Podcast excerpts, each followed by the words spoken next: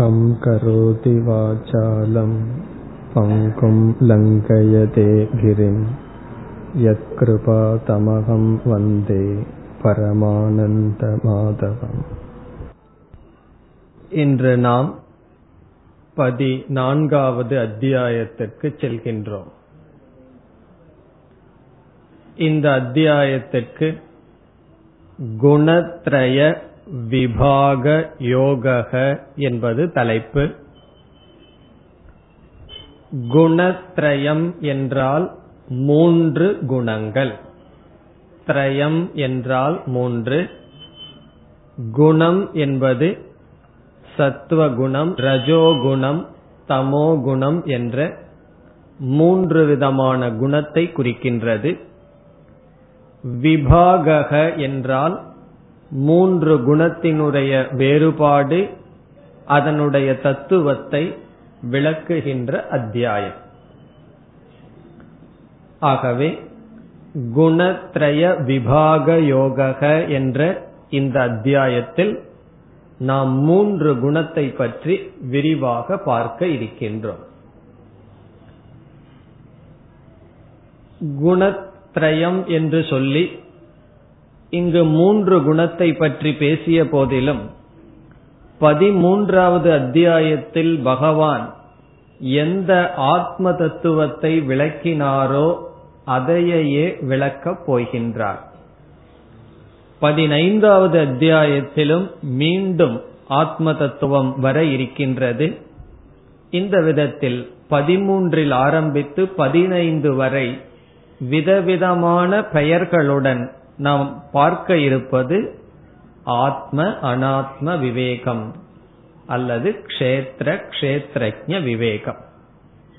எப்படி பகவான் துவங்குகிறார் என்று பார்க்கலாம். பரம்பூய பிரவக்ஷாமி ஞானானாம் ஞானமுத்தமம். பூயக பிரவக்ஷாமி மீண்டும் நான் உனக்கு இந்த ஞானத்தை எடுத்து உபதேசம் செய்கின்றேன். பூயக என்றால் மீண்டும். மீண்டும் என்றால் ஏற்கனவே பதிமூன்றாவது அத்தியாயத்தில் நான் உபதேசித்த தத்துவத்தையே மீண்டும் நான் உனக்கு எடுத்துச் சொல்கின்றேன். ஞானானாம் ஞானம் உத்தமம். எல்லா விதமான அறிவுகளில் உத்தமமான மேலான ஞானத்தை நான் உனக்கு வழங்குகின்றேன் என்று ஆரம்பிக்கின்றார் பகவான். ஞானானாம் உத்தமம் ஞானம் என்றால் நாம் வாழ்க்கையில் விதவிதமான அறிவுகளை அடைந்து வருகின்றோம். எந்த அறிவும் நமக்கு மோட்சத்தை கொடுக்காது. ஆகவே நாம் அடைந்து வருகின்ற எல்லா அறிவுகளிலும் உத்தமமான அறிவை நான் உனக்கு மீண்டும் எடுத்துச் சொல்கிறேன். உத்தமமான அறிவை நான் சொல்லப் போகிறேன்னு பகவான் சொல்லிவிட்டால் அது தவறாகிவிடும். இப்ப இதுவரை சொல்லவில்லையா என்ற கேள்வி வரும். ஆகவே பகவான் சொல்றார் மீண்டும் நான் சொல்கிறேன். இதுவரை நான் அதை சொன்னேன் மீண்டும் சொல்கின்றேன். பிறகு பரம் என்று ஞானத்துக்கு இனி ஒரு அடைமொழி போடுகின்றார் பகவான். பரம் என்றால் மேலான பிரயோஜனத்தை கொடுக்கின்ற மோக்ஷம் என்ற பலனை கொடுக்கின்ற உத்தமமான ஞானத்தை நான் உனக்கு சொல்கிறேன். ஞாத்வா முனைய சர்வே. எந்த ஒன்றை அறிந்து இதற்கு முன் வாழ்ந்த முனிவர்கள் பராம் சித்திம் இதக கதாகா சித்தியை அடைந்தார்கள். இங்கு சித்தி என்றால் மோக்ஷம் மோக்ஷத்தை அடைந்தார்கள். எந்த ஞானத்தை அடைந்து இதற்கு முன் வாழ்ந்த முனிவர்கள் மோக்ஷத்தை அடைந்தார்களோ அந்த ஞானத்தை மீண்டும் நான் உனக்கு சொல்லப் போகின்றேன் என்று ஆரம்பிக்கின்றார். பிறகு இரண்டாவது ஸ்லோகத்திலும் ஞானத்தினுடைய பெருமையை சொல்றார். இதம் ஞானம் உபாசிருத்திய மம சாதர்மியம் ஆகதாகா. இந்த ஞானத்தை எடுத்துக்கொண்டு இதம் ஞானம் உபாசிருத்திய என்றால் இந்த ஞானத்தில் சரணடைந்து இந்த ஞானத்தை அவர்கள் அடைந்து என்னுடைய சொரூபத்தை அடைந்தார்கள். சென்ற ஸ்லோகத்தில் பகவான் சித்தியை அடைந்தார்கள் என்று சொன்னார். நமக்கு சந்தேகம் வரலாம் அவர்கள் என்ன சித்தியை அடைந்து விட்டார்கள் முனிவர்கள் ஞானத்தினால்? அதற்கு பகவான் சொல்றார் என்னுடைய சொரூபமாக ஆனார்கள். மோக்ஷத்தை பகவான் விளக்குகின்றார் இரண்டாவது ஸ்லோகத்தில். அவர்கள் உயிரோடு இருக்கும் பொழுதே முழு மனநிறைவை அடைந்து ஈஸ்வரனிடம் வேறு என்ற பாவனையை நீக்கி வாழ்கிறார்கள். அப்படிப்பட்ட ஞானம் என்னால் உபதேசிக்கப்பட்டது மீண்டும் உபதேசிக்கப்படுகின்றது.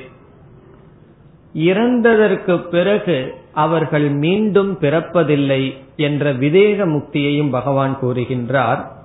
சர்க்கேபி ந உபஜாயந்தே பிரளயே ந வியதந்திச்ச இந்த உலகம் தோன்றும் பொழுது அவர்கள் மீண்டும் தோன்றுவதில்லை மீண்டும் அழிவதில்லை என்று இந்த ஞானத்தை அடைந்தவர்கள் என்னுடைய சொரூபமாகிறார்கள் அவர்கள் மோக்ஷத்தை அடைகிறார்கள் என்ற பதிமூன்றாவது அத்தியாயத்திலும் அல்லது பதிமூன்று அத்தியாயம் வரை கூறிய கருத்து ஞானத்தினுடைய பெருமையை பகவான் கூறி இந்த அத்தியாயத்தை ஆரம்பிக்கின்றார்.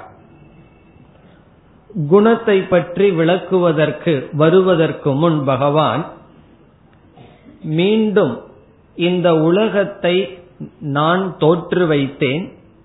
நான் பரம்பொருள் சொரூபமாக பிரம்மஸ்வரூபமாக இருந்து கொண்டு மாயையை என் வசப்படுத்தி இந்த உலகத்தை படைத்தேன் என்ற கருத்தை கூறி பிறகு குணத்தை பற்றி விசாரத்திற்கு வருகின்றார்.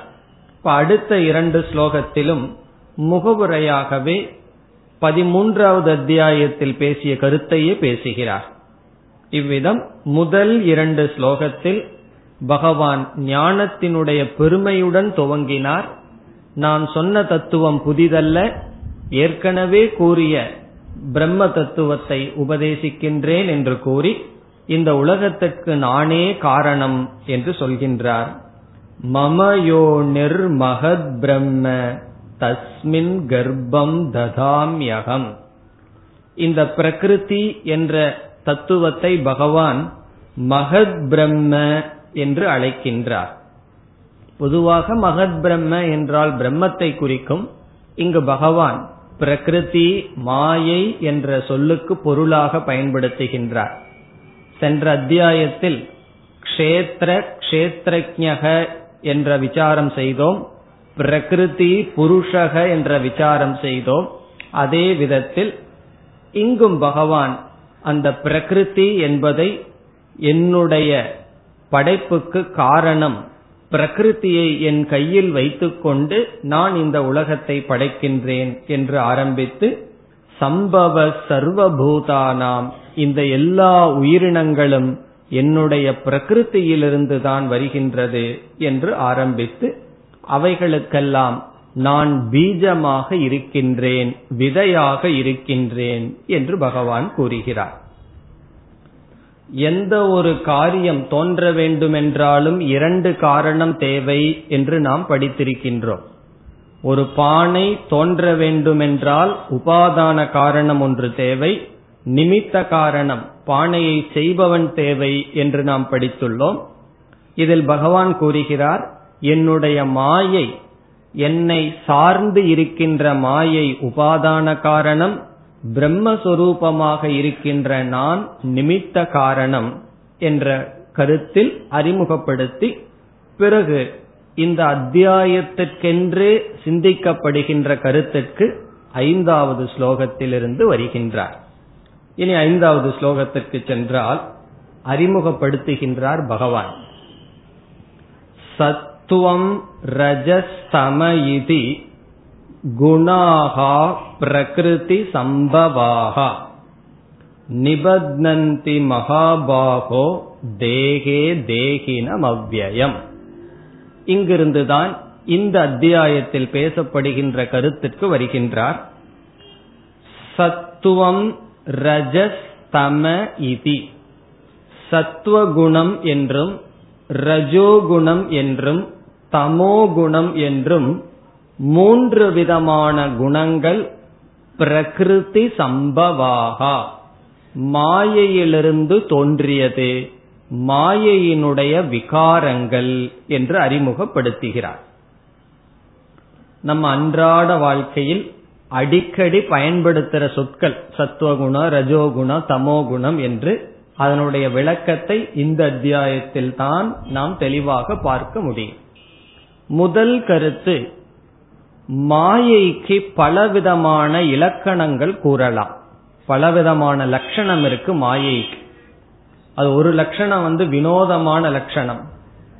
யா மா சா மாயா என்றால் எது இல்லையோ அது மாயை. மா அப்படின்னா இல்லைன்னு அர்த்தம். யா மா சா மாயா. இப்படி பல லட்சணம் இருக்கு. அதுல ஒரு லட்சணம் திரிகுணாத்மிகா மாயா. மூன்று குணஸ்வரூபமாக எது இருக்கின்றதோ அது மாயை என்பது மாயைக்கு ஒரு லட்சணம். இப்ப மாயை என்பது ஈஸ்வரனை அல்லது பிரம்மத்தை சார்ந்து இருக்கின்ற சொல்லால் விளக்க முடியாத ஒரு தத்துவம். அந்த மாயையில் மூன்று குணங்கள் இருந்தால் இந்த மாயையிலிருந்து எவைகளெல்லாம் தோன்றினவோ அவைகளில் என்ன இருக்கும்? அந்த மூன்று குணங்கள் இருக்கும். இப்ப களிமண்ணில் களிமண் என்ற தன்மை இருப்பதனால் களிமண்ணிலிருந்து எவ்வளவு பானைகள் தோன்றினாலும் அந்த பானையில் என்ன இருக்கும்? களிமண் தன்மைதான் இருக்கும். தங்கம் என்கின்ற ஒரு பொருளிலிருந்து எவ்வளவு நகைகள் தோன்றினாலும் அது வளையலா இருக்கா கம்மலா இருக்கலாம் செயினா இருக்கலாம் அதுல என்ன இருக்கும்? தங்கம் இருக்கும். அப்படி மாயையினுடைய தன்மை மூன்று குணம் என்றால் மாயையிலிருந்து எவைகளெல்லாம் தோன்றியிருக்கிறதோ அவைகளெல்லாம் மூன்று குண வடிவம். இனி என்ன சொல்றோம்? மாயையிலிருந்து இந்த பிரபஞ்சம் தோன்றியுள்ளது. பிரபஞ்சம்னு சொல்லும் போது நம்முடைய உடல் நம்முடைய மனம் நாம் பார்க்கின்ற இந்த உலகம் அனைத்திலும் மூன்று குணங்கள் இருக்கின்றன. முதலில் மாயையிலிருந்து ஆகாசம் வந்தது ஆகாசத்திலிருந்து வாயு என்ற பஞ்சபூதங்கள் வந்தது. அந்த பஞ்சபூதங்களில் மூன்று குணங்கள் இருக்கின்றன. இவ்விதத்தில் அந்த சூக்மமான பஞ்சபூதங்களினுடைய மாற்றம் நம்முடைய சூக்ம சரீரம் அதுவும் மூன்று குண வடிவமாக இருக்கின்றது என்பது குணத்தை பற்றி பகவான் செய்கின்ற அறிமுகம். எப்படி பகவான் அறிமுகப்படுத்துகின்றார்? பிரகிருதி சம்பவாகா என்றால் என்னுடைய மாயையிலிருந்து தோன்றியவைகள் தான் இந்த மூன்று குணங்கள். இதை நம்ம படிக்கும்போது கவனமாக புரிந்து கொள்ள வேண்டும். மாயையிலிருந்து எங்கேயோ இருந்து மூன்று குணம் வரவில்லை. மாயையே மூன்று குண சொரூபம். அதிலிருந்து வந்தது மாயையினுடைய மூன்று குணங்களும் அதில் இருக்கின்றன. சரி குணத்தை பற்றி இங்கு எதற்கு விசாரம் செய்ய வேண்டும் என்றால் இரண்டாவது வரியில சொல்ற நிபத்னந்தி மகாபாகோ. இந்த மூன்று குணங்கள் தான் ஜீவாத்மாவை பந்தப்படுத்துகின்றது என்று ஆரம்பிக்கின்றார். இப்ப முதல் கருத்து என்ன? மூன்று குணத்தில் மாயையினுடைய சொரூபம் மூன்று குணம். மாயையிலிருந்து தோன்றியது மூன்று குணம். இனி இந்த மூன்று குணமும் என்ன செய்கின்றது? ஒரு ஜீவாத்மாவை பந்தப்படுத்துகின்றது. நிபத்னந்தி பத்னந்தி என்றால் பந்தப்படுத்துகின்றது. நிபத்னந்தி என்றால் என்ன? நன்கு பந்தப்படுத்துகிறது. பந்தப்படுத்துகிறது என்றால் கட்டுகிறது என்று பொருள். இப்ப கட்டுகிறது என்றால் எதை எதில் என்று சொல்லியாக வேண்டும். நான் உன்னை கட்டி விடுவேன்னு சொன்னா எதில் எதை கட்டி விடுவேன்? இங்க பகவான் சொல்றார் தேகே தேகினம். ஷரீரத்தில் ஷரீரத்தில் இருக்கின்ற ஜீவனை பந்தப்படுத்துகின்றது. இந்த மூன்று குணம் என்ன பண்ணுதாம்? தேகி என்றால் ஷரீரத்தில் இருப்பவன் ஜீவாத்மா. அந்த தேகியை தேகத்தில் பந்தப்படுத்துகின்றது. இப்ப எதற்கும் எதற்கும் முடிச்சு போடப்படுகிறது? ஜீவாத்மாவை இந்த ஷரீரத்தோடு பந்தப்படுத்துகின்றது. இப்பெல்லாம் நம்ம எதுல பந்தப்பட்டு இருக்கோம் எதுல நம்ம கட்டி போட்டுள்ளோம் என்றால் இந்த ஷரீரத்துல நம்ம கட்டி போட்டுள்ளோம். இப்ப ஜீவாத்மாவாக இருக்கின்ற நமக்கு பறவைங்கிற சரீரம் கொடுத்திருந்தார்னு வச்சுக்கோமே சுதந்திரமா பறந்துட்டு இருப்போம் இப்ப ஏன் நம்மளால நடக்கத்தான் முடியுது? இந்த தேகத்துல கட்டி போட்டுட்டோம். அப்ப இந்த தேகம் என்ன செய்யுதோ அதைத்தானே செய்ய முடியும். இவ்விதத்தில் தேகினம். அந்த தேகி ஜீவாத்மாங்கிறவன் யார்? அவ்வியம். அது உண்மையிலேயே பிரம்மஸ்வரூபம். அழியாத பிரம்மஸ்வரூபமான ஜீவாத்மாவை இந்த ஷரீரத்துல போய் கட்டி போட்டு பந்தப்படுத்துவது எதுவோ அதுதான் மூன்று குணம் என்று குணத்தை பகவான் அறிமுகப்படுத்துகிறார். இந்த விதத்தில் ஐந்தாவது ஸ்லோகத்தில் பகவான் என்ன செய்திருக்கின்றார்? மாயை மூன்று குண வடிவமாக இருக்கிறது. அந்த மாயையிலிருந்து தோன்றியதுதான் மூன்று குணங்கள். அந்த குணம் என்ன செய்கிறது என்றால் ஜீவாத்மாவை இந்த தேகத்தோடு பிணைக்கின்றது பந்தப்படுத்துகின்றது என்று சொல்லி இனிமேல் பகவான் என்ன செய்ய போகின்றார்? மூன்று குணங்களினுடைய தத்துவத்தை விசாரம் செய்ய போகின்றார். எதற்கு விசாரம் செய்ய வேண்டும் என்றால் அப்பொழுதுதான் இந்த பந்தத்திலிருந்து ஜீவன் விடுதலை அடைய முடியும். எப்படி விசாரம் செய்கின்றார் என்றால் முதலில் ஒவ்வொரு குணத்தினுடைய லட்சணத்தை சொல்றார். இப்ப குண லட்சணம். சத்துவ குணம்னா என்ன? ரஜோ குணம்னா என்ன? சமோ குணம்னா என்ன? என்று குண லட்சணம் முதலில் வருகிறது. இரண்டாவது கருத்தாக பந்தன பிரகாரம். சத்துவகுணம் எப்படி ஒருவனை பந்தப்படுத்துகிறது? ரஜோகுணம் ஒருவனை எப்படி பந்தப்படுத்துகிறது? தமோ குணம் எப்படி ஒருவனை பந்தப்படுத்துகிறது? என்று இரண்டாவது கருத்தை சொல்கின்றார். இப்ப குணத்தை பத்தி என்ன சொல்ல போறார்? ஒவ்வொரு குணத்தினுடைய இலக்கணத்தை சொல்றார். இதுதான் சத்துவகுணம் இதுதான் ரஜோகுணம் இதுதான் தமோ குணம்னு சொல்லுவார். இரண்டாவது ஒவ்வொரு குணமும் நம்மை எப்படி பந்தப்படுத்துகிறது? சத்துவ குணம் நம்மை எப்படி பந்தப்படுத்துது? ரஜோ குணம் எப்படி பந்தப்படுத்துகிறது? தமோ குணம் எப்படி பந்தப்படுத்துகிறது என்று சொல்வார். மூன்றாவதாக நம்மிடம் எந்த நேரத்தில் எந்த குணம் மேலோங்கி இருக்கிறது என்று கண்டுபிடிப்பதற்கான அடையாளத்தை சொல்லுவார். சமஸ்கிருதத்தில் அடையாளத்துக்கு லிங்கம் என்று பெயர். லிங்கம் என்றால் இண்டிகேஷன் அர்த்தம் அடையாளம். நான் எப்படிப்பட்ட குணத்தில் இருக்கின்றேன்னு சொல்லி எனக்கு தெரிஞ்சாதானே ஒரு குணத்தை தாண்டி நான் செல்ல முடியும். இப்ப நான் சத்துவ குணத்தில் இருக்கிறேனா தமோ குணத்தில் இருக்கிறனா ரஜோ குணத்தில் இருக்கிறனா எப்படி தெரிந்து கொள்வது? அந்த அடையாளங்களை எல்லாம் சொல்ல போற. இப்படி இருந்ததுன்னு சொன்னா நீ தமோ வசப்பட்டுள்ளாய். இந்த அடையாளங்களை கொண்டு நீ ரஜோகுணத்தில் வசப்பட்டுள்ளாய். இந்த அடையாளங்களை கொண்டு நீ சத்துவ குண வசத்தில் இருக்கின்றாய்ன்னு சொல்ல போறார். இப்ப மூன்றாவது கருத்து என்ன? குணலிங்கம். குணலிங்கம்னு சொன்னா எந்த குண வசப்பட்டுள்ளேன் நான் என்பதற்கான அடையாளத்தை சொல்ல இருக்கின்றார். நான்காவதாக ஒவ்வொரு குணத்தினுடைய பலன் என்ன? அந்த பலனை இரண்டா பிரிச்சு சொல்லுவார். இகலோக பலன். சத்துவ குணம் என்ன பலன்ல நம்ம கொண்டு போய் சேர்க்கும்? ரஜோகுணம் நம்ம எங்கு கொண்டு போய் சேர்க்கும்? தமோ குணம் நம்ம எங்கு கொண்டு போய் சேர்க்கும்னு சொல்லி குணத்தினுடைய பலன் நான்காவதாக சொல்லுவார். முதல்ல என்ன சொல்லுவார்? குணத்தினுடைய லட்சணம். இரண்டாவதாக குணம் எப்படி பந்தப்படுத்துகின்றது? பந்தன பிரகாரம். மூன்றாவதாக குணத்தினுடைய அடையாளம். லிங்கம்னா அடையாளம். நான்காவதாக பிரயோஜனம். ஐந்தாவதாக இறந்ததற்கு பிறகு என்ன பலன்? இறந்ததற்கு பிறகு ஒருவன் தமோ குணத்தினுடைய வசத்துல இருந்து உயிர விட்டான்னா அவனுக்கு என்ன பலன்? ஒருவன் ரஜோகுணத்திலேயே இருந்து உயிர விட்டா அதற்கு பிறகு என்ன பலன்? பிறகு சத்துவ குணத்திலிருந்து ஒருவன் உயிரை விட்டால் என்ன பலன்னு? பரலோக பலன் சொல்லுவார். இதெல்லாம் பகவான் செய்ய போகின்றார்.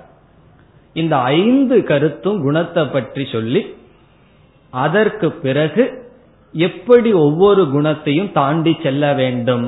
இந்த குணத்துக்கு அதீதமாக இருக்கின்ற ஆத்மா எப்படி ஒருவன் குணாதீதமாக வேண்டும் என்றெல்லாம் சொல்ல போகின்றார். நம்ம இந்த ஐந்து கருத்தை பார்த்தாலே நமக்கு குணத்தை பற்றிய சாமான்யமான ஞானம் கிடைக்கும். இனி ஒவ்வொரு கருத்தாக செல்லலாம். இந்த ஐந்து தான் இனிமேல் நாம் வரிசையாக படிப்படியாக பார்க்க இருக்கின்றோம். என்ன ஐந்து? ஒவ்வொன்றாக செல்லலாம். முதல் கருத்து குண லட்சணம் இரண்டாவது கருத்து பந்தன பிரகாரம். இந்த ரெண்டையும் சேர்ந்து பகவான் சொல்லிட்டு போறார். முதலில் ஒரு ஸ்லோகத்தை எடுத்துக்கிறார். சத்துவ குணத்தினுடைய லட்சணத்தை சொல்றார். அந்த லட்சணத்தை சொன்னதற்கு அப்புறமே சத்துவ குணம் எப்படி பந்தப்படுத்தும்னு சொல்றார். அது ஏழாவது ஸ்லோக ஆறாவது ஸ்லோகத்துல செய்யறார் பிறகு ஏழாவது ஸ்லோகத்தில் என்ன செய்யறார் ரஜோகுணத்தை எடுத்துக்கொள்றார். எது ரஜோகுணம்ங்கிற இலக்கணத்தை சொல்றார்? பிறகு ரஜோகுணம் எப்படி பந்தப்படுத்தும்னு சொல்றார். பிறகு எட்டாவது ஸ்லோகத்தில் தமோ குணத்தினுடைய இலக்கணத்தை சொல்லி லட்சணத்தை சொல்லி தமோ குணம் எப்படி பந்தப்படுத்தும்னு சொல்லி குணத்தினுடைய லட்சணமும் குணம் நம்மை எப்படி பந்தப்படுத்தும் என்ற நிலையையும் சேர்ந்து பேசுகிறார். அதற்கு பிறகு பகவான் சொல்லுவார் நீ எந்த குணத்தினுடைய வசத்தில் இருக்கின்றாய் என்பதற்கு என்ன அடையாளம்? அது பிறகு வரும். இப்ப இனிமேல் நம்ம எப்படி பார்க்க போறோம். முதல் ரெண்டு கருத்தை ஒவ்வொரு குணத்துல சேர்ந்து பார்க்க போகின்றோம். இனி நாம் சத்துவ குணத்திற்கு வரலாம். சத்துவ குணம் என்றால் என்ன? சத்துவ குணம் எப்படி பந்தப்படுத்தும்? இப்ப ஸ்கூல்ல எல்லாம் கேள்வி பதில் கேட்கணும்னா இதுதான் கேள்வி கேட்கணும். சத்துவ குணம் என்றால் என்ன? அது எப்படி பந்தப்படுத்தும்? அப்படின்னு கேள்வி கேட்டா நம்ம என்ன பதில் சொல்லணும்? இங்க பகவான் ஆறாவது ஸ்லோகத்தில் என்ன சொல்லியிருக்காரோ அதுதான் பதில். என்ன சொல்றாருன்னு பார்ப்போம். தத்ர சத்துவம் நிர்மலத்துவாத் பிரகாசகம் அனாமயம். சத்துவ குணம் என்பது தத்ர. இந்த மூன்று குணங்களில் சத்துவ குணம் என்பது நிர்மலத்துவார். அங்கு அசுத்தம் என்பது கிடையாது. இன்னும் லட்சணத்துக்கு வரல. அசுத்தம் இல்லாத காரணத்தினால் மலம் என்பது கிடையாது. அனாமயம். ஆமயகன்னு சொல்லி சமஸ்கிருதத்துல சொன்னா நோய் அப்படின்னு அர்த்தம். டிசீஸ் அனாமயம் என்றால் நோயற்றது. அதனுடைய அர்த்தம் அப்படி என்னவென்றால் தூய்மையானது என்று பொருள். ஆகவே சத்துவத்தினுடைய லட்சணம் என்னவா? பிரகாசகம். இதுதான் பகவான் சொல்ற லட்சணம். பிரகாசகம் என்றால் ஞான சுரூபம். அறிவு சத்துவத்தினுடைய லட்சணம். பிரகாசகம் என்றால் எது பிரகாசப்படுத்துகிறதோ அது சத்துவம். இப்போ ஒரு சூழ்நிலை இருக்கின்றது. அந்த சூழ்நிலையில அறிவு சரியாக பிரகாசப்படுத்தினால் செயல்பட்டால் அது சத்துவம். இப்ப பிரகாசகம் சத்துவம். சத்துவ குணத்தினுடைய லட்சணம் பிரகாசகம். அறிவு. ரஜசனுடையது என்னன்னு சொல்லி தமசனுடையது என்னன்னு பார்த்தா தான் நம் மூன்றையும் சேர்ந்து பார்த்தா தான் ஒண்ணுக்கு ஒண்ணு வித்தியாசம் நல்லா புரியும். ரஜசுக்கு பகவான் சொல்ல போறார் செயல் வடிவம்னு சொல்ல போறார் கர்மாத்மகம்னு சொல்லுவார். தமசுக்கு வந்து அஜானம் மோகம்னு சொல்ல போற. இப்ப தமோ குணத்தினுடைய லட்சணம் என்னன்னா அறியாமை மோகம். ரஜோ குணத்தினுடைய லட்சணம் என்னன்னா திருஷ்ணா ஆசை செயல். சத்துவ குணத்தினுடைய லட்சணம் இங்கு நாம் பார்ப்பது பிரகாசம் அறிவு.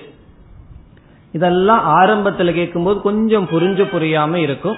இந்த அஞ்சு கருத்தையும் பார்த்து மீண்டும் முதலிருந்து வந்தோம் அப்படின்னா குணத்தை பற்றிய கருத்துக்கள் நமக்கு நன்கு புரியும். இப்போதைக்கு சத்துவத்தினுடைய லட்சணம் என்ன? அறிவு பிரகாசம். இதுதான் சத்துவத்தினுடைய லட்சணம். இனி பிரகாசகம் என்றால் என்ன? இங்கு குறிப்பாக நம்முடைய மனம் எடுத்துக்கொண்டால் நம்முடைய மனதில் சில சமயங்களில் அறிவு மேலோங்கி இருக்கும். சூழ்நிலையை சரியாக புரிந்து அறிவு நன்கு வேலை செய்யும்.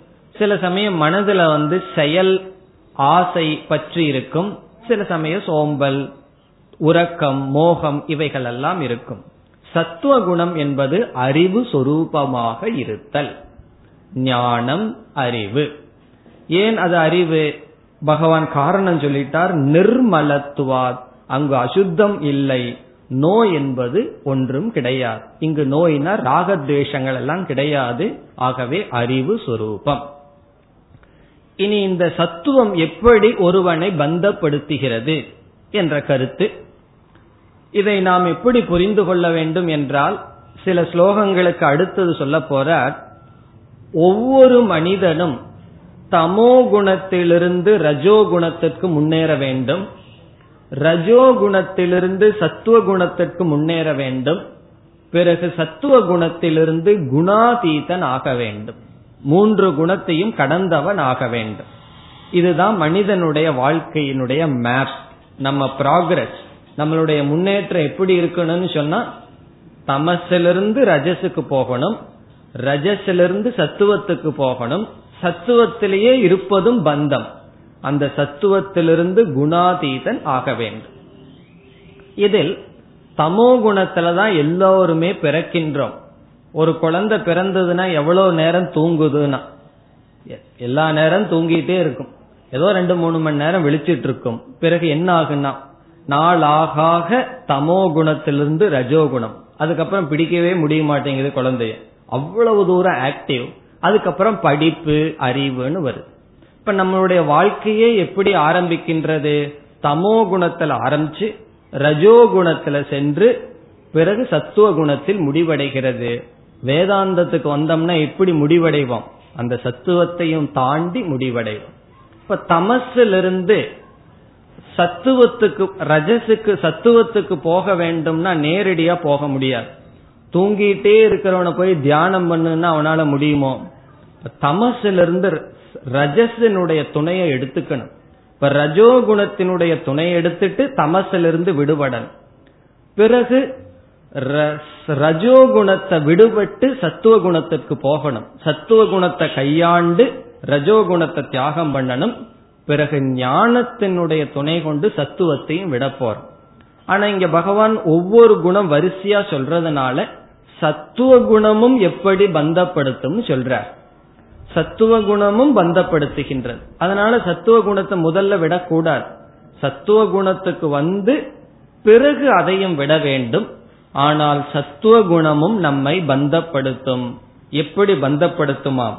அதை சொல்ற இப்ப சத்துவ குணத்தினுடைய இரண்டாவது கருத்துக்கு வருகின்றோம்.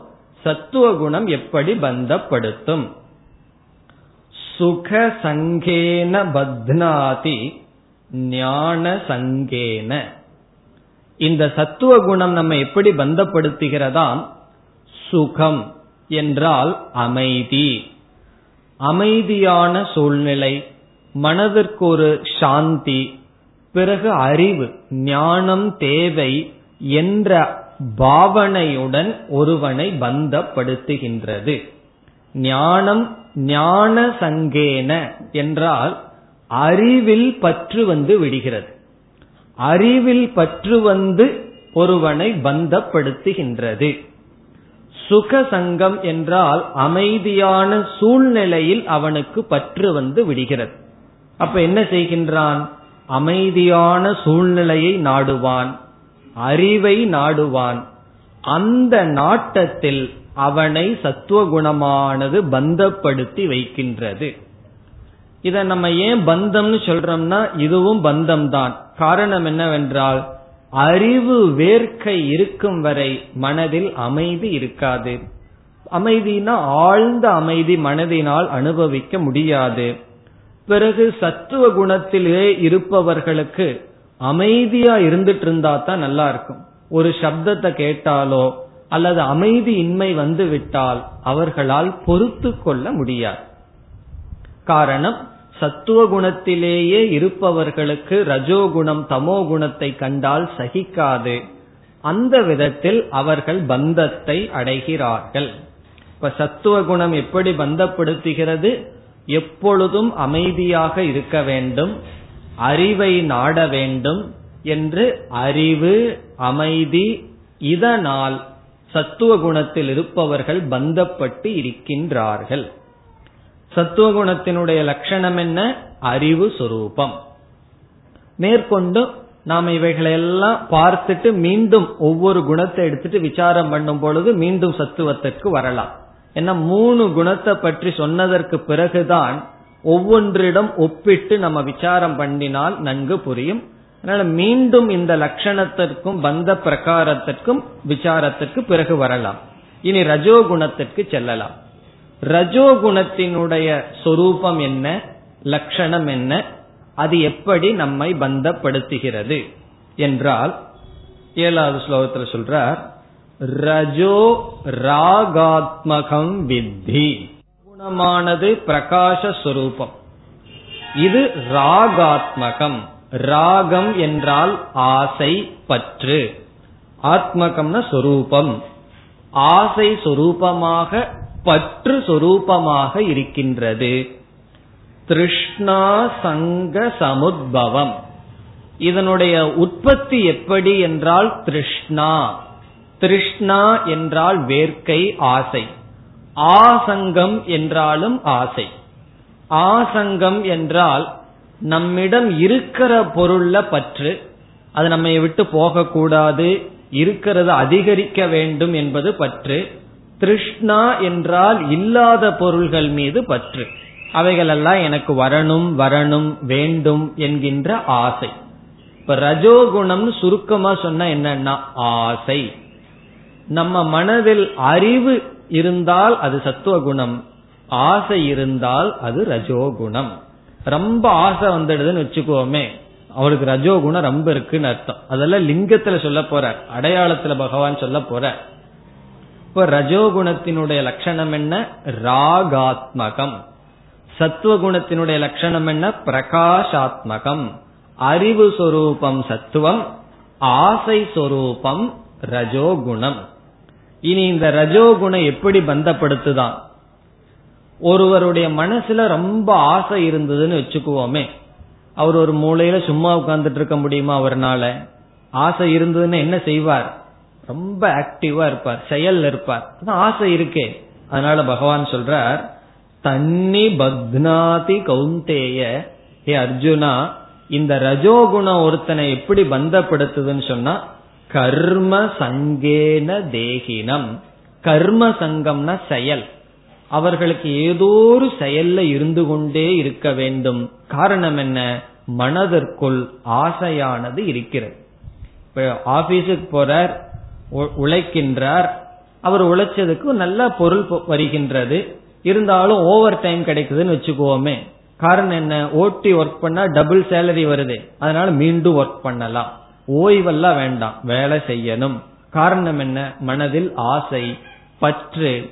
இவ்விதம் மனதில் ஆசை குடிகொண்டு செயலில் அவர்களை ஈடுபடுத்துகின்றது. நம்ம பேர்த்து அப்படி பார்க்கலாம்.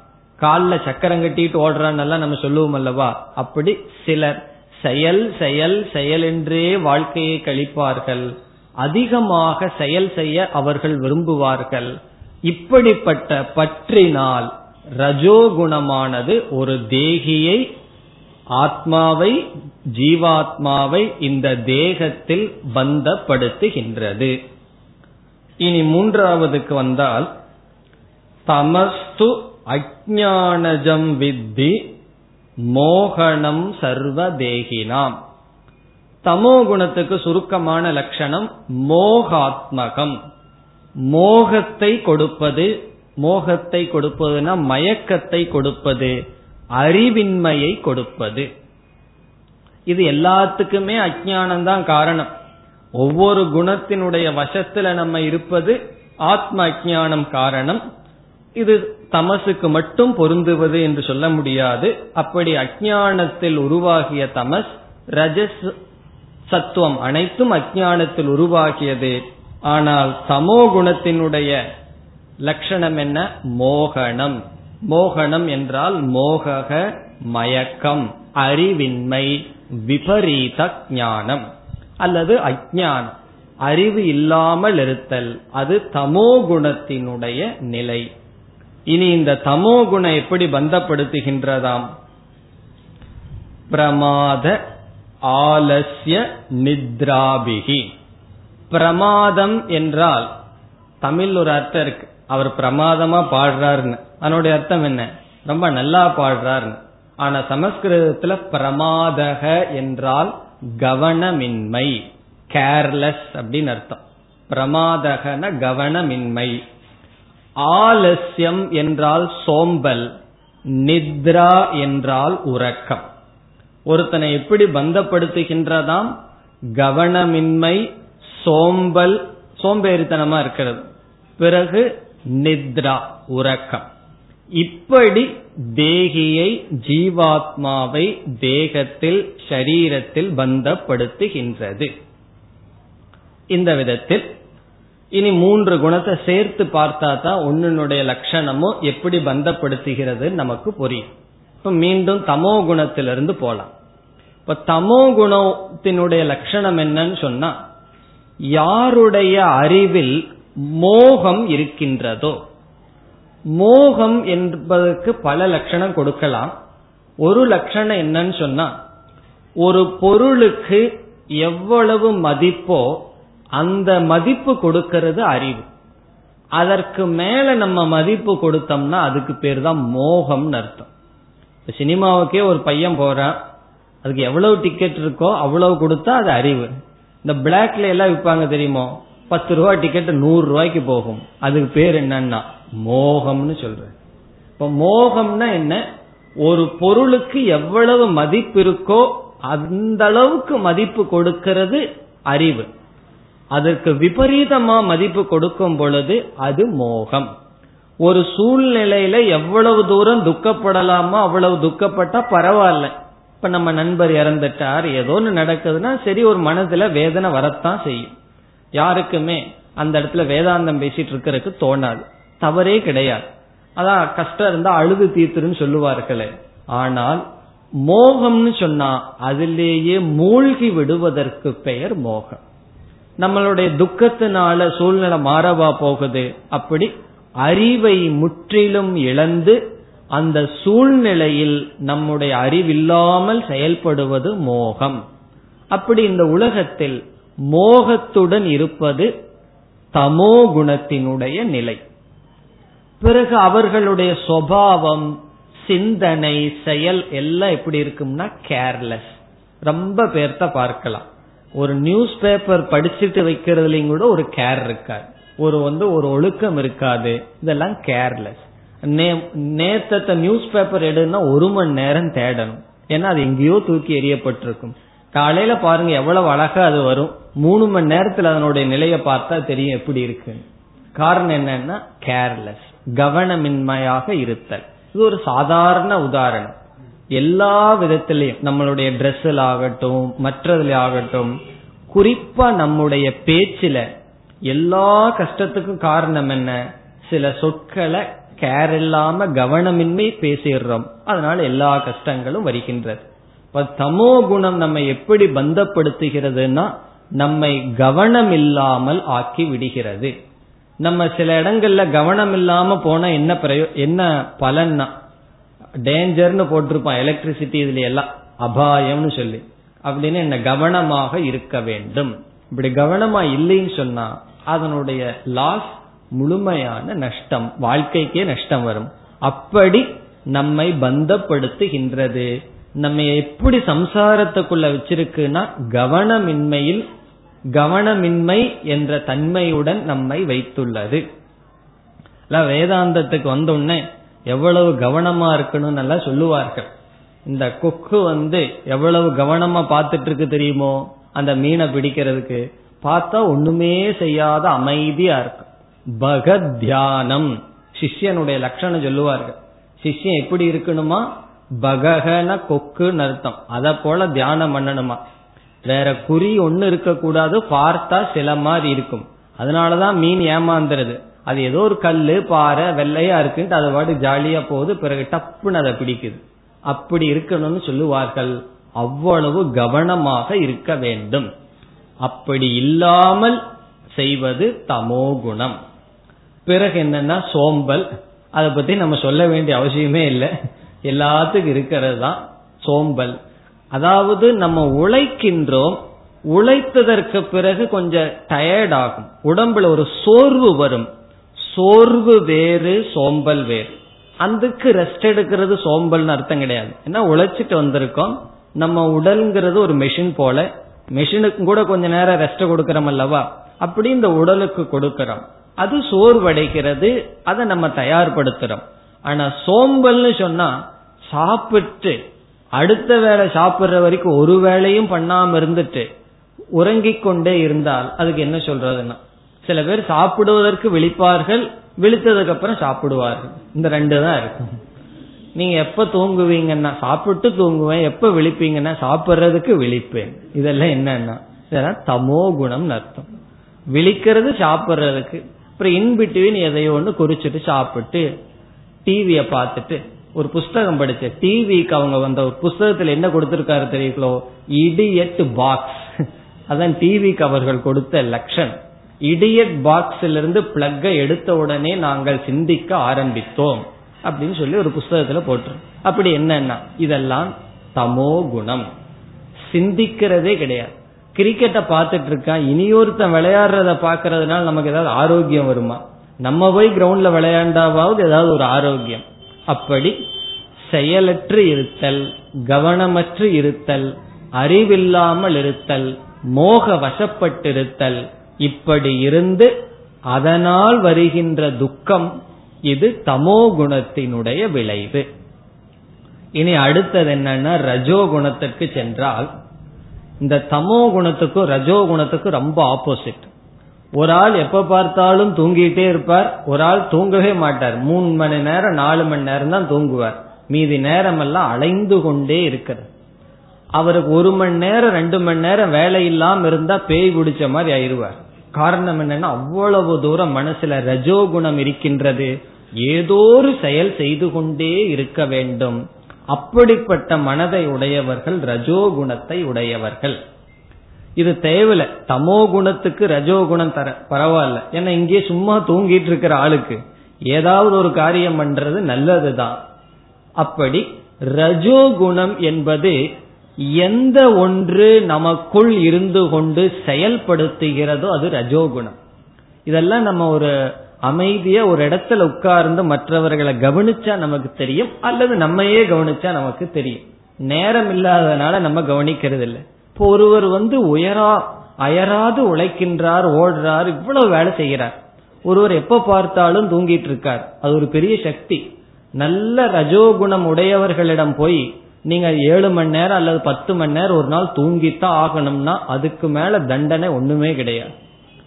தமோ குணம் இருக்கிறவனை போய் ஜெயில போட்டீங்கன்னா ரொம்ப சந்தோஷப்படுவான். என்ன வேலை வேலைக்கு சாப்பாடு வந்துட்டு தூங்கிட்டு உள்ள பேசாம இருக்கலாம்னு சொல்லி. ரஜோகுணம் இருக்கிறவனை ஒரு மணி நேரம் கட்டி போட்டா அதுதான் அவனுக்கு பெரிய தண்டனை. காரணம் என்னன்னா அது ஏதோ உள்ள இருந்து அவனை தள்ளி கொண்டிருக்கின்றது அது அவனுடைய மனதில் இருக்கின்ற ரஜோ குணம். அது என்னன்னா ராகாத்மகம் ஆசை சொரூபம். பிறகு டாக்டர் வந்து வயிற்று அறுத்து பாக்குற மாதிரி நம்ம அவங்க மனசை அறுத்து பார்த்தா என்ன இருக்கும்னா பண்டில் பண்டில் ஆசைகள் இருக்கும். சில ஆசைகள் எல்லாம் நிறைவேறவே நிறைவேறாது. அவங்களுக்கு தெரியும் இந்த கற்பனை இந்த ஆசை நிறைவேறாதன் இருந்தாலும் கற்பனையும் இருக்கும் ஆசையும் இருக்கும். அப்படிப்பட்ட மனம் ரஜோகுணத்தை உடைய மனம். அது எப்படி பந்தப்படுத்துதுன்னா செயலில் நம்மை பந்தப்படுத்துகிறது. நம்ம செயல் செய்ய வேண்டும். அதுல சந்தேகமே கிடையாது. அந்த செயல் ஒரு லிமிட்டுக்கு மேல போகக்கூடாது. பகவான் ஆறாவது அத்தியாயத்துல சொல்லியிருக்கார் யுக்தாகார விகாரஸ்ய. ஆகாரமும் சமமா இருக்கணும் உழைப்பும் சமமா இருக்கணும். அதிகமா உழைத்தால் அறிவை பெற முடியாது. நம்ம எல்லா காலமும் உடல் உழைப்புக்குனே செலவு பண்ணிட்டோம்னு வச்சுக்கோமே. காலையில ஏழு மணியிலிருந்து நீங்க இங்க வர்ற வரைக்கும் முழு உழைப்போட இங்க வந்தோம் அப்படின்னா பஜனைய கேட்கறதுக்கு தான் மூடு இருக்குமே தவிர வேதாந்தம் கேட்கறதுக்கு மூடு இருக்காது. ஏன்னா வேதாந்தம்ங்கிறது கதையா அப்படியே ஜாலியா டைம் பாஸுக்கு கேட்கறது. இது சிந்திக்க வேண்டிய சப்ஜெக்ட் அப்ப என்னன்னா அவ்வளவு நேரம் ஆபீஸ்லயோ குடோன்லயோ எங்கேயோ வேலை செஞ்சுட்டு வந்திருக்கோம். இங்க கொஞ்சம் ரிலாக்ஸா இருக்கலாம்னு தான் தோணுமே தவிர சிந்திக்க தோன்றாது. ஆகவே நாம் உழைக்க வேண்டும். உழைக்காம உணவு உண்ணக்கூடாது வாழக்கூடாது. உடல உடலில் உழைப்பு இல்லைன்னா நோய் வந்துவிடும். இப்போ உடலில் உழைப்பு தேவை. அது ஒரு லிமிட்டுக்கு மேல போனால் ஞானத்தை அடைய முடியாது. ஆனா இவங்களுக்கு அதெல்லாம் தெரியாது. ரஜோகுணத்தில் இருப்பவர்கள் உழைப்பு மயமாகவே இருப்பார்கள். இப்படி ரஜோகுணத்தில் இருக்கிறவங்க எல்லாம் ரொம்ப குறைவா இருக்காங்கன்னு சொல்லித்தான் சுவாமி விவேகானந்தர் என்ன பண்ணார்? அவர் இருந்த பீரியட்லயே எல்லாம் தமோ குணத்துல இருந்திருக்காங்க எல்லாம் தூங்கிட்டு இருந்திருக்காங்க. அதனால உத்திஷ்ட எழுந்திரு எழுமின் விழுமின்னு ஏன் சொன்னார்? நீங்களாம் சத்துவ குணத்துக்குன்னு போய் தூங்கிட்டு இருக்க வேண்டாம் முதலில் உழையுங்கள்னு சொன்னார். காரணம் என்னன்னா எல்லாம் தமோ குணத்துல பார்த்தார் அவர் மக்களை. ஆகவே தமோ குணத்திலிருந்து ரஜோ குணத்துக்கு எப்படி போகணும்னா உழைப்பின் மூலமாக செல்ல வேண்டும். இப்ப ரஜோகுணத்தினுடைய சொரூபம் என்ன? திருஷ்ணா ஆசை. அந்த ஆசைக்கு லாஜிக்கே இருக்க அவர்களிடமே கேட்டா இப்படி ஆசைப்படுறீங்களே இது நடக்கிறது தானான்னு சொன்னா நடக்காது இருந்தாலும் ஆசைப்படுறதுல என்ன தப்புன்னு ஆசைப்படுவார்கள். அப்படிப்பட்ட ஆசைகள் அவர்களுடைய மனதை பற்றி இருக்கும் எப்பொழுதும் செயல் வடிவமாக இருப்பார்கள். ஒன்னா வாக்குல பேசிட்டே இருப்பார்கள் அல்லது உடல்ல செயல் ஏதோன்ல செயல்பட்டு கொண்டே இருப்பார். அல்லது மனசுலையும் சஞ்சலம். அதுவும் ஓவர் ரஜஸ். மனதில் எதையோன்னு போட்டு குழப்பிட்டு இருக்கிறது அவசியமே கிடையாது. எல்லாம் அவரவர்கள் பார்த்து கொள்வார்கள். இருந்தாலும் நம்ம அதை எடுத்துட்டு உழப்பிக் கொண்டிருத்தல் வாயில பேசிக் கொண்டிருத்தல் சரீரத்துல செயல்பட்டு கொண்டிருத்தல் இதெல்லாம் என்னன்னா ரஜோகுணத்தினுடைய சொரூபம். இவைகளெல்லாம் ரஜோகுணத்தில் பந்தப்படுகின்ற பிரகாரம். இனி சத்துவ குணத்துக்கு போறோம்னு வச்சுக்கோமே. சத்துவ குணத்துக்கு சென்றால் இந்த சத்துவ குணத்தில் இருப்பவர்கள் தமோ குணத்தை தாண்டி ரஜோ குணத்தை தாண்டி வந்தவர்கள். இவர்களுக்கு வந்து அமைதியா இருக்கணும். சப்தம் வீட்டுல இருக்கக்கூடாது. டிவிய ஆன் பண்ணவே கூடாது. அது ஒரு ஆசை வந்துடும் இப்ப வேற யாராவது ஆன் பண்ணாங்கன்னு வச்சுக்கோமே கோபம் வந்துடும் இந்த எதற்கு இந்த சத்தம் போட்டுட்டு இருக்க இந்த ப்ரோக்ராம் நல்லா இல்லைன்னு சொல்லி அமைதியில் அவர்களுக்கு பற்று வந்து விடும். அமைதியில பற்று வரணும் நல்லதுதான். ஆனா அதுவே பந்தமாக மாறிவிடும். அதனாலதான் அதிகமா சத்துவ குணம் இருப்பவர்களிடம் யாருக்கு இருக்கோ அவங்க வந்து ரஜோ குணம் தமோ குணம் இருப்பவர்களோடு சேர்ந்தே போக முடியாது. ஒவ்வொரு நாளும் ரகல வந்துடும் காரணம் என்ன? இவர்களுக்கு வந்து அமைதியா இருக்கணும். இவர்களுக்கு வந்து தேவையில்லாம செயல்படக்கூடாது. வீட்டுக்கு எவ்வளவு பொருள் தேவையோ அவ்வளவு பொருள் மட்டும் இருக்கணுங்கிறது சத்துவ குணம். ரஜோகுணம் என்ன செய்வார்கள்? தேவையில்லாத பொருளை வாங்கி வச்சுக்குவார்கள். உடனே ரகல வந்துடும் இது எதுக்கு? தேவையில்லையே என்று. இதனுடைய அர்த்தம் என்னன்னு சொன்னா சத்துவ குணம் நல்லதுதான் ஆனால் அது நம்மை எப்படி பந்தப்படுத்துகிறது என்றால் நம்முடைய சக்திக்கு அப்பாற்பட்டு நாம் எதை விரும்புகின்றோமோ அந்த சூழ்நிலை நம்மை விட்டு செல்லும் பொழுது சத்துவ குணமும் நம்மை பந்தப்படுத்தும். இதனாலதான் பகவான் சொல்ல போறார் இந்த அத்தியாயத்துல சத்துவ குணத்தையும் கடந்து செல்ல வேண்டும் சொல்ல போறார். அது எப்படி சத்துவ குணத்தை கடந்து செல்லுதல்? பிறகு பார்க்க இருக்கின்றோம். இப்ப சத்துவ குணம் எப்படி பந்தப்படுத்துகிறதுன்னு சொன்னா அமைதியிருந்து விலகி போக கூடாது அதர்மத்தை சகித்து கொள்ள முடியாத மனநிலை வந்துவிடும். முன்ன வந்து நம்மளே கேர்லெஸ்ஸா இருந்திருப்போம். நம்மளே தவறுகள் செய்வோம். பிறகு அதையெல்லாம் நம்ம தாண்டி வந்ததற்கு பிறகு நம்முடைய வீட்டில் இருப்பவர்கள் சூழ்நிலையில் இருப்பவர்கள் ஒரு தவறு செய்தால் அந்த தவறை பொறுத்து கொள்ள முடியாமல் மனம் துக்கப்படும். இப்போ ஒரு பொருளை வேஸ்ட் பண்றதெல்லாம் ரஜோகுணம் தமோ குணம். நம்ம அப்படிப்பட்ட குணம் இல்லாம இருந்து அதை நம்முடைய குறிப்பா அவங்களுடைய குழந்தைகள் மற்றவர்கள் அந்த தவறை செய்யும் பொழுது நாம் பொறுத்து கொள்ள முடியாமல் அவர்கள் துக்கப்படுவார்கள். இங்க வீட்டில் இருக்கிற அப்பா அம்மாவே சத்துவ குணத்தை இல்லாம ரஜோ குணத்துல இருந்தா எல்லாம் ஓல் குடும்பமே ஒரே மாதிரி இருந்துட்டு இருக்கும் ஏதாவது ஒண்ணு மாறிடுதுன்னா தான் பிரச்சனை. இப்ப வீட்டில் இருக்கிறவர்களே கவனமின்மை கவனமின்மையில் இருந்தால் பையனும் கவனம் இல்லாம இருந்தா ரெண்டுக்கு சரியா போயிடும் ஒரு பிரச்சனையும் வராது. அப்பா மகனுக்கு பொருந்தி போயிடும் ஆனா ஒருவருக்கு வந்து சத்துவ குணம் வந்து விட்டால் மற்றவர்களுக்கு அந்த குணம் இல்லை என்றால் சத்துவ குணத்தில் இருப்பவர்கள் நல்லா இருப்பார்கள். ஆனால் அவர்களுக்கு அந்த சூழ்நிலை பாதிக்கப்பட்டு தானும் பாதிப்பை அடைவார்கள். அதுக்காக என்ன பண்ணலாம்னா பேசாம நம்மளும் அவங்களோட சேர்ந்துடலாம்னு அர்த்தம் கிடையாது. ரஜோ குண தமோ குணத்துக்கு போயிருவோம். சுத்தமா வச்சிருக்கணும்னு நல்லது அது சத்துவ குணம் வீட்டுல அப்படி வச்சுக்க முடியல என்ன பண்றதுனா சரி நம்மளும் அசுத்தமா இருந்து பழகிடலாமே அப்படி பொருள் அல்ல. அது குணாதீதன் ஆக வேண்டும். அது எப்படின்னு தான் பின்னாடி பகவான் சொல்ல போற. அர்ஜுனன் கேள்வி கேட்பான் பகவான் பதில் சொல்வார். அப்படி சத்துவ குணம் என்பது நேர்மையாக இருத்தல் அறிவுபூர்வமாக சிந்தித்தல் அமைதியாக இருத்தல் இதனால வர்ற சுகத்தை அனுபவித்தல் இப்படி. ஆனால் இந்த சுகமே பந்தத்திற்கு காரணமாக ஆகிவிடுகின்றது. பிறகு ஞான சங்கம்னு ஒன்று இருக்கு. அதுதான் கடைசியா நம்மளுடைய மனதுல வர்ற பற்று. கடைசி பற்று என்னன்னா அறிவு பசி. அறிவில் பற்று. எனக்கு தெரிஞ்சுக்கணும் தெரிஞ்சுக்கணும் தெரிஞ்சுக்கணும்னு சொல்லி எவ்வளவு தெரிஞ்சாலும் இன்னும் தெரியலையே இன்னும் தெரியலையேன்னு சொல்லி மனதுல ஒரு ஏக்கம். சில பேர் பதினஞ்சு வருஷம் வேதாந்தம் படிப்பார்கள்.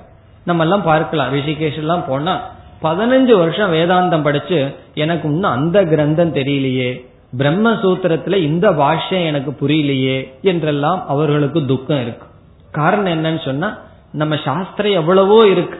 படிச்சுட்டே போனா எங்க முடிவுன்னு சொன்னா. இதையெல்லாம் விளக்குவதற்கு வேதத்துல பல கதைகள் இருக்கின்றது. ஒரு ரிஷி வந்து பகவானிடம் பல முறை தபஸ் பண்ணி தபஸ் பண்ணி எனக்கு நூறு ஆயுஸ் வேணும் நூறு ஆயுஸ் வேணும்னு பல முறை கேட்டாராம். அந்த ஆயுச வாங்கி என்ன பண்ணாராம்? வேதத்தை படிச்சாராம். இப்படி பல முறை படிச்சதற்கு பிறகு பகவான் வந்து நீ படிச்ச வேதம் எவ்வளவுன்னு சொன்னா ஒரு பெரிய மலையை காமிச்சு அதுல இருந்து ஒரு கை மண்ணை எடுத்து போட்டு இவ்வளவுதான் நீ படிச்சிருக்க இன்னும் இவ்வளவு இருக்கு அப்படின்னு சொன்னார். இப்படி அறிவில் அமைதியே கிடையாது. அதனாலதான் நம்ம பஸ்லயே கார்லயே போயிட்டு இருந்தோம்னா கூட்டமா இருந்ததுன்னு சொன்னா உடனே தலையை நீட்டி பாக்குறோம் அங்க என்ன நடக்குது? எல்லாம் தெரிஞ்சுக்கணும்னு ஆசை. இது தெரியாட்டி பரவாயில்லையே இதை தெரிஞ்சு எனக்கு என்ன பிரயோஜனம்? அந்த இது கிடையாது. அப்படி இல்லாமல் அறிவு பசி. இந்த அறிவு வந்து பிரயோஜனமற்றதை தெரிஞ்சுக்கணும்னு இருந்ததுன்னா அது ரஜோகுணத்துக்கு போயிடும் பிரயோஜனமானது எல்லாமே நான் தெரிஞ்சு வச்சுக்கணும் என்ற ஆசை அந்த ஆசையினால் மனமானது பந்தப்படுகிறது. இப்ப கடைசி என்னன்னா எனக்கு அறிவே வேண்டாம் அப்படிங்கிறது கடைசி. அதை முதல்லயே விட்டுறக்கூடாது. எனக்கு அறிவே வேண்டாங்கிறதான் கடைசின்னு இல்ல. எல்லாம் தெரிஞ்சு ஏன் அறிவு வேண்டாம்னு சொல்லணும் அதான் முதல்லயே விட்டுட்டேன்னு சொல்லக்கூடாது. அது தமோ குணம் இந்த தமோ குணமும் சத்துவ குணமும் பாக்கிறதுக்கு ஒரே மாதிரி இருக்கும். எப்படின்னா நீங்க தூங்கிட்டு இருக்கவங்களை பாருங்க நல்ல தியானம் பண்றவங்களை பாருங்க எப்படி இருக்குன்னா ஒரே மாதிரி இருக்கும். ஆனா என்ன வித்தியாசம்னா ரெண்டு ஆப்போசிட் என்னைக்குமே முழுமையா வேறுபடுவது தோற்றத்துக்கு ஒரே மாதிரி இருக்கும். வெறும் குடமும் ஆட்டம் இருக்காது சத்தம் இருக்காது. குடத்துல முழுமையா நீர் இருந்தாலும் சப்தம் இருக்காது.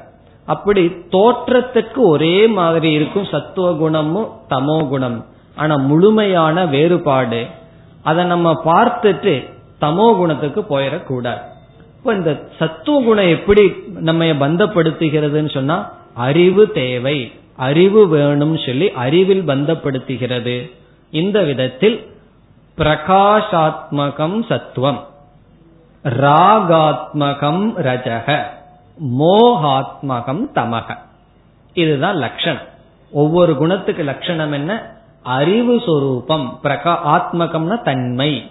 பிரகாஷாத்மகம் சத்துவம். அறிவு சொரூபமாக இருப்பது சத்துவகுணம். ராகாத்மகம்.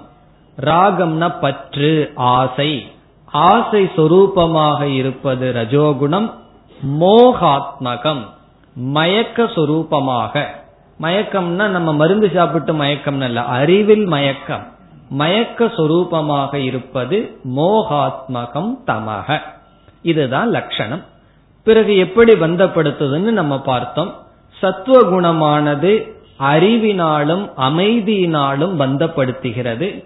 ரஜோகுணமானது செயலில் ஈடுபடுத்தி நம்மை பந்தப்படுத்துகிறது. தமோ குணத்துக்கு மூணு சொன்னார் பகவான். ஒன்று கவனமின்மை பிரமாத ஆலசிய நித்ரா. ஆலசியம்னா சோம்பல் நித்ரா என்றால் உறக்கம்.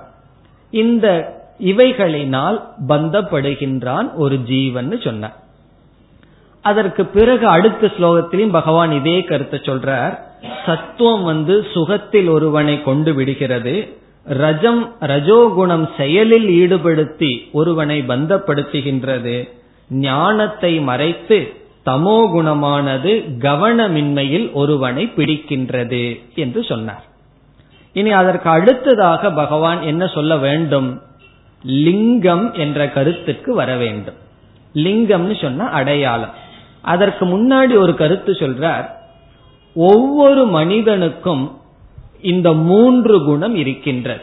இப்ப அவர் சத்துவ குணத்தில் இருக்காருன்னா அவருக்கு தமோ குணமே இருக்காது ரஜோ குணமே இருக்காதுன்னு அர்த்தம் அல்ல எல்லா மனிதர்களுக்கும் மூன்று குணமும் இருக்கின்றது. இதில் மூன்று குணத்தினுடைய அளவானது மனிதனுக்கு மனிதன் காலத்துக்கு காலம் மாறுபடுகிறது. இப்ப குழந்தைன்னு எடுத்துட்டா எல்லா குழந்தைகளுக்கும் தமோ குணம் அதிகமா இருக்கும். பிறகு கொஞ்ச நாளுக்கு அப்புறம் ஒரு மூணு வயசுல பார்த்தோம்னா சில குழந்தைகள் வந்து அதிக ரஜசா இருக்கு. சில குழந்தைகள் ஓரளவுக்கு தான் ரஜச பார்க்கிறோம். அப்படி கொஞ்சம் அந்த உறக்கத்திலிருந்து வெளி வந்ததற்கு பிறகு ஒவ்வொரு மனிதனுக்கும் அந்த குணத்தினுடைய அளவு மாறிக்கொண்டே இருக்கின்றது. காலத்துக்கு காலம் மாறிக்கொண்டே இருக்கின்றது. சில பேர்த்துக்கு சில வயதுல அதிக ரஜஸ் இருக்கலாம். கொஞ்சம் வருஷத்துக்கு அப்புறம் சாந்தி அடைந்திருக்கலாம். சில பேர்த்துக்கு சில வருடங்களுக்கு அப்புறம் ரஜஸ் அதிகமாகலாம் என்று மாறிக்கொண்டே வருகின்ற. இதில் பகவான் என்ன சொல்ற தமோ குணத்தில் ஒருவன் இருந்து கொண்டிருந்தால் அவன் தமோ குணத்தை எப்படி வெல்ல வேண்டும் என்றால் ரஜோ குணத்தினுடைய துணை கொண்டுதான் வெல்ல வேண்டும்.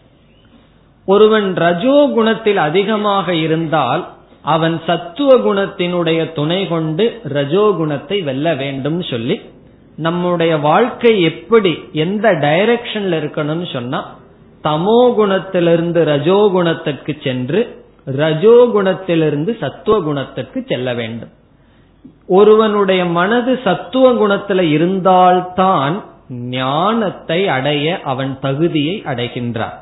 இப்ப சத்துவ குணத்துல போய் வேதாந்த ஞானம் வந்து ஞானத்தினுடைய துணை கொண்டு அவன் சத்துவ குணத்தையும் கடந்து குணாதீதன் ஆகின்றான். இதுதான் நம்முடைய வாழ்க்கையில் லட்சியம். இப்ப நம்ம வாழ்க்கை எப்படி போகணும்? தமசிலிருந்து ரஜசுக்கும் ரஜசிலிருந்து சத்துவத்திற்கும் சென்று சத்துவத்திலிருந்து அதையும் கடந்து செல்ல வேண்டும். சத்துவ குணம் இப்படி பந்தப்படுத்துதே அதனால எனக்கு சத்துவ குணம் வேண்டாம்னு சொல்லக்கூடாது. சத்துவ குணத்தினுடைய துணையினாலதான் ரஜச அடக்க முடியும். ரஜசினுடைய துணையினாலதான் தமச அடக்க முடியும்.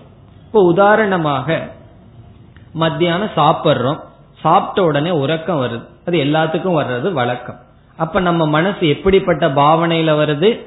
தமோ குணம் வருகின்றது. அந்த நேரத்துல உறக்கம் வருதே நம்ம நல்லா தியானம் செய்தால் என்னன்னு சொல்லி உட்கார்ந்தோம்னா என்ன ஆகும்னா ஒரே நிமிஷம் அவ்வளவுதான் உறக்கத்துக்கு போயிடுவோம். அப்ப என்ன செய்யணும்னா என்ன செய்ய வேண்டும்? ரஜோகுணம் ஏதாவது காரியம் பண்ணணும். செயல் பண்ணணும். உண்மையிலேயே நான் அதைத்தான் பண்றேன். மத்தியானம் சாப்பிட்டு தான் கிளீன் பண்றது புஸ்தகத்தை ஏதாவது அட்டை போடுறது இந்த வேலையெல்லாம் நான் மத்தியானம் பண்ணுவேன். காரணம் என்னன்னா படிக்க முடியாது தீவிரமா ஜபம் பண்ண முடியாது அந்த நேரத்துல. அப்ப என்ன பண்ணணும்னா செயலை நம்ம துணையாக எடுத்துக்கொண்டால் தூக்கம்ங்கிறத ரஜச தமச வெல்ல முடியும். இப்ப தூக்கத்தை வெல்லணும்னு என்ன பண்ணணும்னா தூக்கம் சோம்பல் இதையெல்லாம் வெல்லணும்னா நம்ம ஒரு பொறுப்பை எடுத்துக்கணும் ஒரு செயல் செய்யணும். இப்ப செயலினுடைய துணை கொண்டு நம்ம தமச வெல்கின்றோம் பிறகு இப்படியே இருந்து கொண்டே இருந்தால் செயல்ல நம்ம விழுந்து விடுவோம். அதுக்கப்புறம் அறிவு தியானம் இப்படிப்பட்ட ஜபம் இவைகள் துணை கொண்டு ரஜோகுணத்தை வெல்கின்றோம். அப்படி வர வேண்டும் சொல்லி அப்படி வர வேண்டும் என்றால் நமக்கு தெரியணும் அல்லவா? நம்ம எந்த குணத்துல இருக்கிறோம்னு சொல்லி. இப்ப நம்ம எந்த குணத்தினுடைய வசத்தில் இருக்கிறோம்னு நமக்கு தெரியணும். அதனால் அடுத்த ஸ்லோகத்துல பகவான் என்ன சொல்ல போறார்? இந்தந்த அடையாளங்களை கொண்டு நீ இந்தந்த குணத்தில் இருக்கின்றாய் என்று தெரிந்து கொள் என்று சொல்லப் போகின்றார். அதை அடுத்த வகுப்பில் பார்க்கலாம். ॐ पूर्णमधपूर्णमिधं पूर्णात्पूर्णमुदच्छते पूर्णस्य पूर्णमादाय पूर्णमेवावशिष्यते ॐ शान्ति शान्ति शान्तिः